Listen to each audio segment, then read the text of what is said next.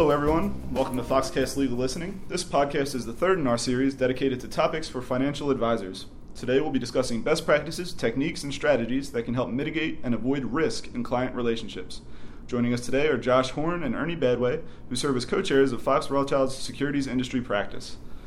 Josh advises major financial services and advisory companies, as well as individual brokers, advisors, and counselors defending against customer initiated or intra industry complaints. He also handles Financial Industry Regulatory Authority, SEC, and state matters on behalf of clients.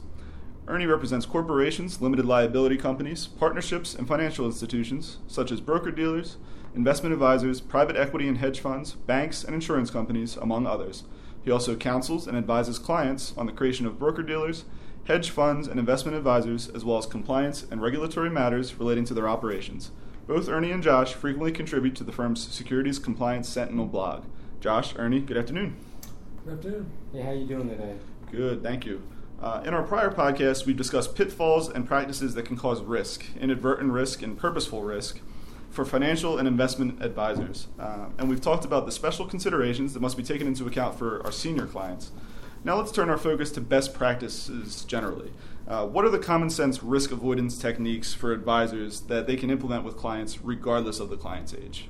I think probably the most important thing that I've seen over the years in, in cases where I've defended brokers and advisors is communication. And I think when the day the relationship starts, you should have open, honest, upfront, and frequent proper communications, either phone, letters, to the extent people still use letters, emails, uh, however you feel comfortable, but you should certainly be communicating with your clients uh, as much as you can. Not only does it protect you, but it's also, remember, you're in a client service business um, and clients want to feel as though they're being treated uh, properly. The thing I try to teach people in risk avoidance classes is, you know, treat your clients the way you would want to be treated if you were a client. And if you're not, if you would be unhappy with not being uh, on your your financial advisor's uh, punch list to be talked to or emailed to on a frequent basis, then you're probably not doing something correctly.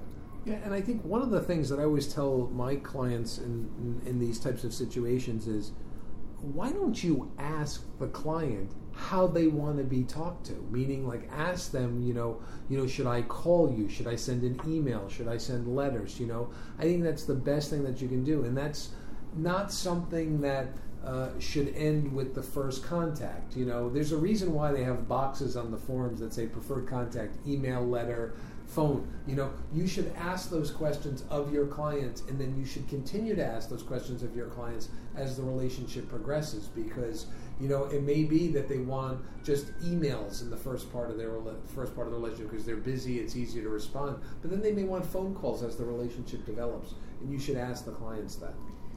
And also important when a client reaches out to you, there's going to be times where you're not going to be available, and that's understood. But it's just as important to get back to that client quickly uh, person I worked with here at the firm for 20 years or so, you know, his view was he would call back no matter what, regardless if he believed that they were no longer there for the day, just the, so the client knew that he was returning their call and they were just as important as any other client. And that, that lawyer here has been very successful over the years, and I think it applies equally in the investment uh, services field. Yeah.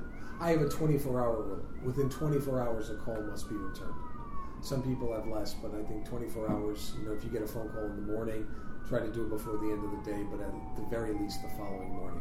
And the other thing that's important is to be proactive, not to wait for a problem, but to reach out to clients because frequently clients just need to have their hand held, particularly when there's market volatility like we have in the market now you know, a simple call or email, how you doing, is everything okay, will go a long way than the client having to reach out to you, oh my God, the sky's falling, the sky's falling, what do I do now? Yeah, and, and to use like a, an example that I've seen recently, uh, because it's affected a lot of people, there were a lot of people who were invested in Puerto Rican bonds.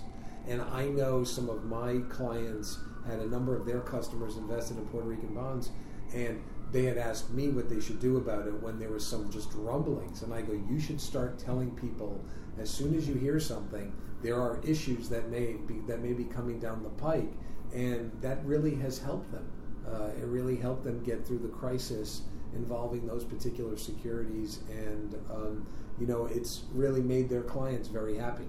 Mm-hmm. And the other thing I think with to pick up on Ernie's point is if you speak with a client on the phone, if you make an investment recommendation, or if there's more more importantly, if there's a change in what you're doing, uh, changing investment styles, uh, you really want to follow up any sort of oral communication with some sort of written communication follow up, just to confirm the conversation. Uh, and I always like to coach my clients that you know you want to you want to conclude that message when you send some sort of written communication. You know, if there's anything that I got incorrectly, you know, please get back to me as quickly as possible. And that way, you're putting the onus on your client to get back to you, as opposed to you know them waiting to hear from you. In this way, you're really protecting both yourself and the client to make sure that what's being done is is consistent with your client's objectives and risk tolerance. Uh, communication and documentation seem like very simple, very obvious, and self evident suggestions to help advisors avoid risk. Uh, what are your thoughts on why advisors may not engage in those practices? It's a great question. Um, I think part of it has to do with, at least what I've seen, is, you know, uh, although you should document things in real time, you should make sure all the recommendations are made to the client to, to say that it's also a positive and negative, um, as well as keeping detailed notes. Um, but you have to keep in mind that it's got to get done. You can't go after the fact and do it.